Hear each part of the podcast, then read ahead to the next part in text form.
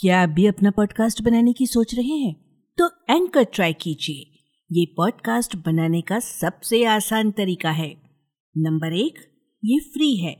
Number दो, इसमें कई सारे ऐसे टूल्स हैं जो आपको अपने फ़ोन और कंप्यूटर पर रिकॉर्ड और एडिट करने की फैसिलिटी देते हैं।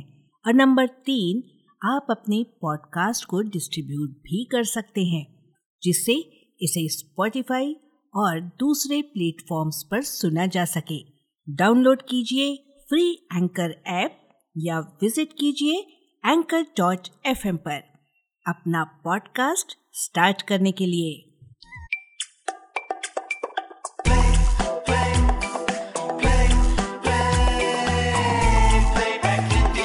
एक गीत सौ अफसाने, रेडियो प्लेबैक इंडिया। नमस्कार दोस्तों, एक गीत सौ अफसाने की एक और कड़ी के साथ हम फिर हाजिर हैं। कबूल करें संज्ञा का नमस्कार। फिल्म संगीत की रचना प्रक्रिया और विभिन्न पहलुओं से संबंधित रोचक प्रसंगों, दिलचस्प किस्सों और यादगार घटनाओं को समेटता है रेडियो प्लेबैक इंडिया का ये साप्ताहिक स्तंभ। आज के अंक के लिए हमने चुना है वर्ष दो हज़ार सात की चर्चित फिल्म जब वी मेट का गीत आओगे जब तुम ओ साजना अंगना फूल खिलेंगे, उस्ताद राशिद खान की आवाज़, फैज़ अनवर के बोल और संदेश शांडिल्य का संगीत।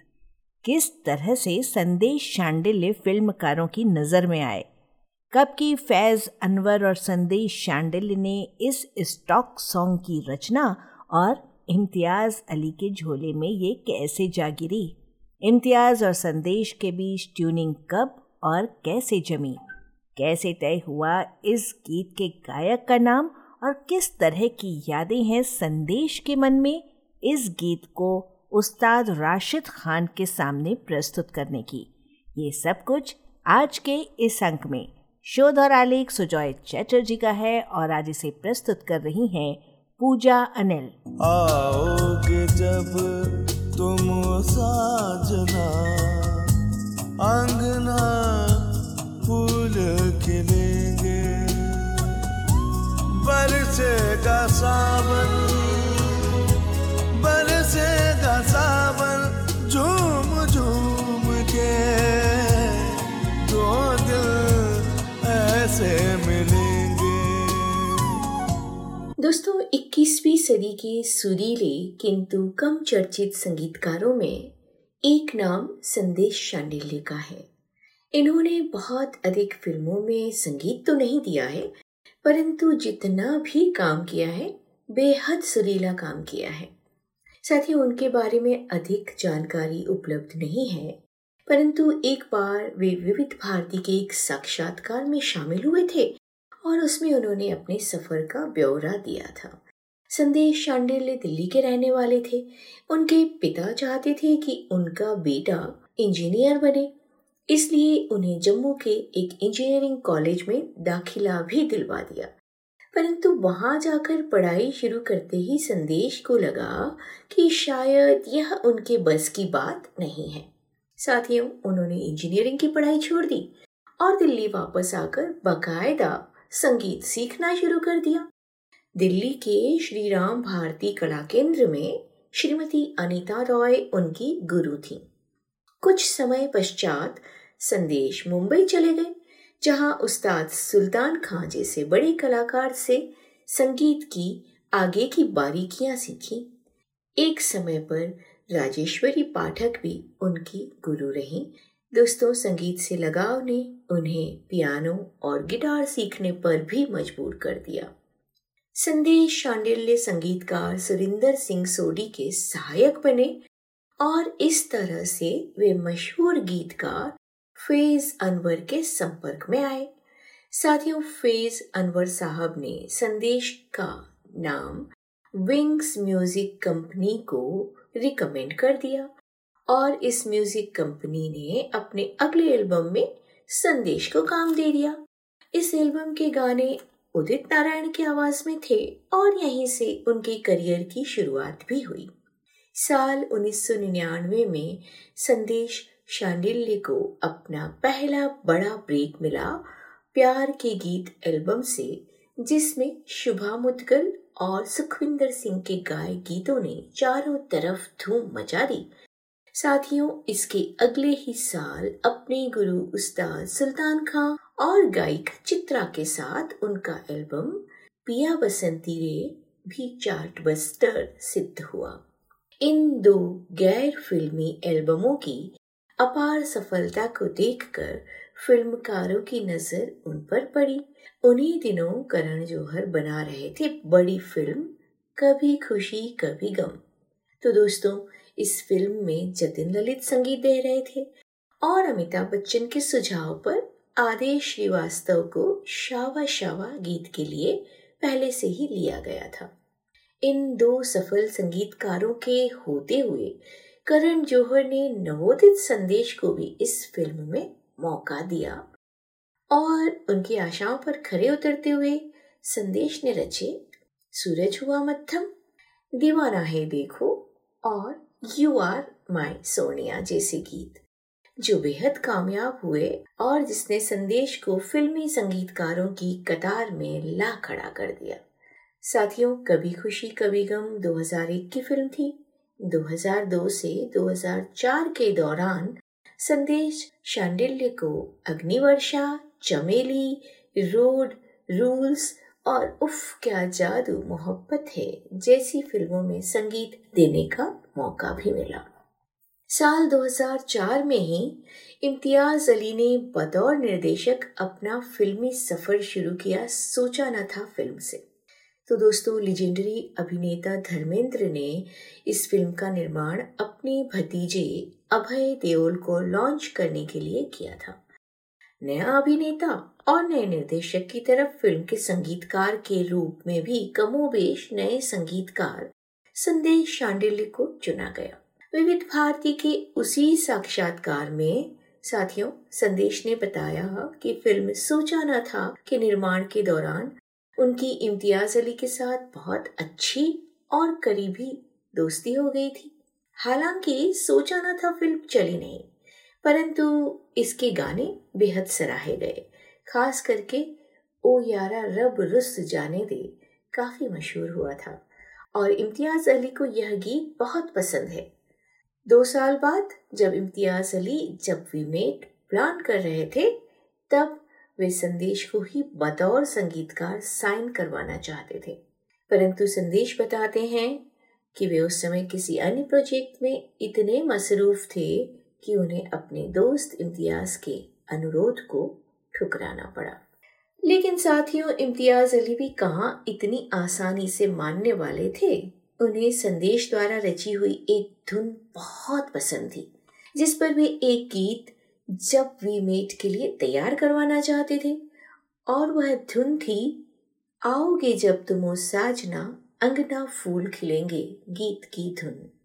इम्तियाज अली ने भले प्रीतम चक्रवर्ती को फिल्म के मुख्य संगीतकार के रूप में साइन करवा लिया था साथियों, लेकिन उन्होंने संदेश शांडिल्य से कह दिया कि उनका वह एक गाना इस फिल्म में उन्हें चाहिए ही चाहिए, चाहे कुछ भी हो जाए। तो संदेश के अनुसार इम्तियाज अली को संगीत की काफी समझ है और उनके इतना कहने पर वे उन्हें मना नहीं कर सके और बतौर अतिथि संगीतकार वे इस फिल्म में शामिल हो गए। साथियों, फिल्म के सभी गाने सुपर डुपर हिट हुए। प्रीतम द्वारा संगीतबद्ध मौजा ही मौजा, ये इश्क हाय, बैठे बिठाए, ना है ये पाना ना खोना ही है, नगाड़ा नगाड़ा और आओ मीलों चलें बहुत बहुत लोकप्रिय गीत हुए।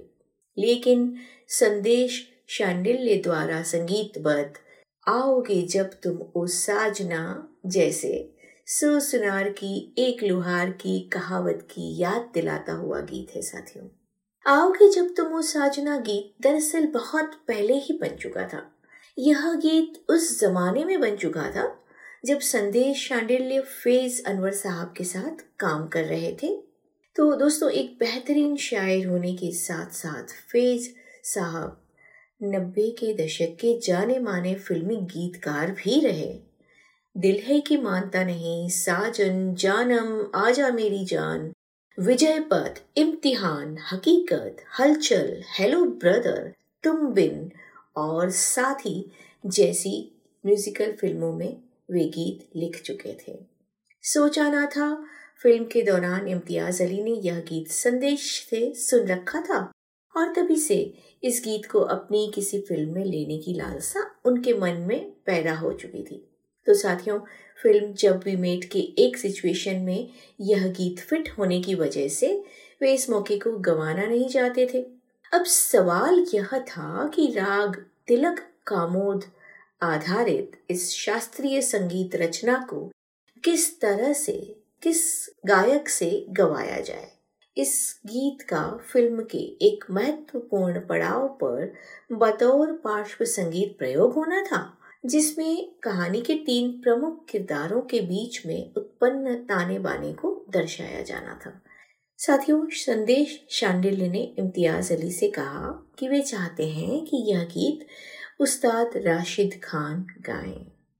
इम्तियाज़ अली, जो खुद खान साहब के चाहने वालों में से थे, उन्होंने फौरन हामी भर दी।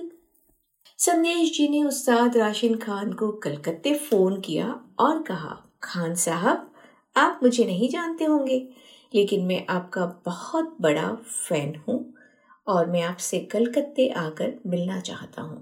बहुत ही प्यारे इंसान राशिद खान साहब ने उन्हें निमंत्रण दिया कलकत्ता आने का। कलकत्ते जाकर जब संदेश ने यह गाना खान साहब को सुनाया तो साथियों, उन्होंने गाना सुनकर तुरंत हाँ कह दिया कि मैं इसे ज़रूर गाऊंगा। संदेश शांडिल्य ने बताया कि खान साहब ने इतना कोऑपरेट किया कि उन्हें बिल्कुल नहीं लगा कि वे इतने बड़े उस्ताद के साथ काम कर रहे हैं। और दोस्तों, बहुत ही अच्छे माहौल में यह गाना बना। संदेश शांडिल्य ने खान साहब से पहली मुलाकात के बारे में बताया, जब मैं उनके घर गया, जब उनके बंगले के पास पहुंच गया तो मुझे लगा कि मेरे गले से आवाज़ नहीं निकलेगी, मैं कैसे उनको गाना सुनाऊंगा कि यह मेरी धुन है। और तब मुझे पता नहीं था कि उनका नेचर इतना अच्छा है कि मुझे बहुत आसानी हुई। मैंने उन्हीं के हारमोनियम पे गाना उनको गाकर सुनाया।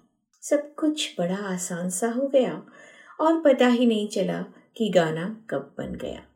उसके बाद आज भी हम गपशप बातचीत करते हैं और यह गीत आज भी मेरे दिल के बहुत करीब है।